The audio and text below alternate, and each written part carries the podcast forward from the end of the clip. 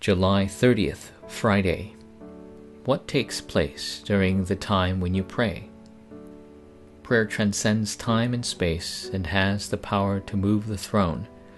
Right now, take this time to solely look toward God and pray out loud.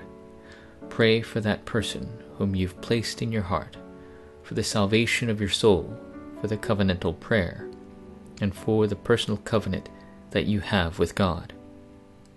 Do not be anxious about anything, but in everything by prayer and supplication, with thanksgiving, let your requests be made known to God. The peace of God, which surpasses all understanding, will guard your hearts and your minds in Christ Jesus. Philippians 4 6 through 7. Worship that enjoys the blessings of the temple. Numbers chapter 29 verse 12. On the fifteenth day of the seventh month you shall have a holy convocation. You shall not do any ordinary work, and you shall keep a feast to the Lord seven days. Satan creates alluring traps that immerse people into destruction. He shows magnificent temples that seem exceptionally impressive but in the end, Satan traps humans in snares and makes them taste inevitable failure. In order to solve all these problems, God has called and given His children the blessings of the temple. When you receive these blessings and truly enjoy worship, three key points are restored. What are they? Number one, the shadow of the throne and the enjoyment of the throne. In order to be freed from Satan's traps and snares, you must first enjoy the blessing of the throne.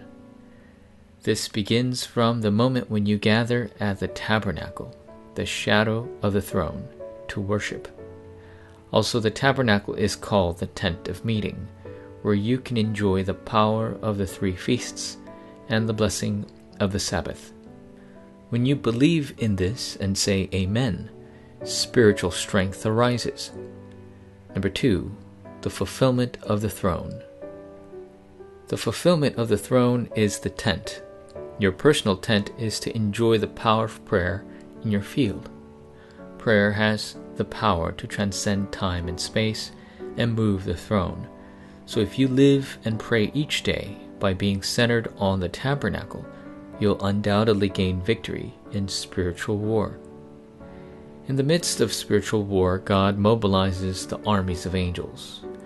You must use this power to fight in the temple war and the war against idol culture. Ultimately, you must heal the 237 nations of the world that have never heard the gospel and raise the posterity as the summit.